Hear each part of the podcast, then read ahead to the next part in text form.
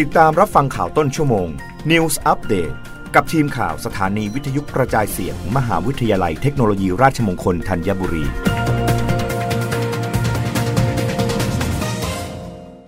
รับฟังข่าวต้นชั่วโมง โดยทีมข่าววิทยุราชมงคลธัญบุรีค่ะซูเปอร์โพลพอใจนายกจัดเอเปกไทยได้ประโยชน์ฟื้นเศรษฐกิจ หวังประเทศดีขึ้นอีก 6 เดือน ซูเปอร์โพลเผยผลสำรวจความคิดเห็นของประชาชน ทั่วประเทศจำนวน 1,156 ตัวอย่าง เรื่องประเมินเอเปก ระหว่างวันที่ 18 ถึง 19 พฤศจิกายน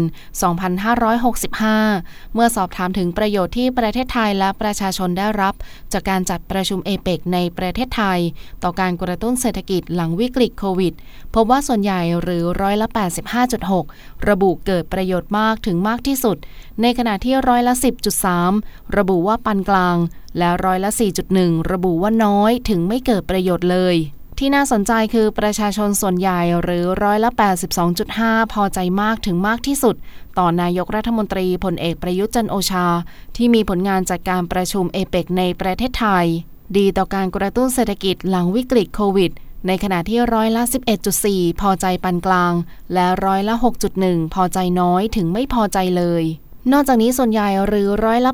81.9 พอใจมากถึงมากที่สุด ต่อนายจุรินลักษณะวิสิทธิ์ รองนายกรัฐมนตรีด้านเศรษฐกิจที่ทำหน้าที่หารือกับประเทศต่างๆ เช่นจีน ญี่ปุ่น และอื่นๆ ในการค้าระหว่างประเทศกับสินค้าไทย เช่นข้าว กล้วยไม้ และอื่นๆ เมื่อสอบถามถึงความเชื่อมั่นของประชาชน ในอีก 6 เดือนข้างหน้าต่อเศรษฐกิจไทย จะดีขึ้นกว่านี้ ที่เป็นผลพวงจากการประชุมเอเปกพบว่าส่วนใหญ่หรือร้อยละ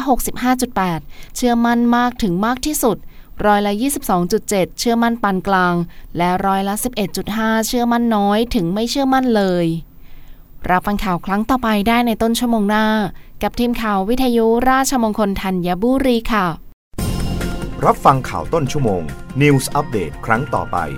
กับทีมข่าวสถานีวิทยุกระจายเสียง มหาวิทยาลัยเทคโนโลยีราชมงคลธัญบุรี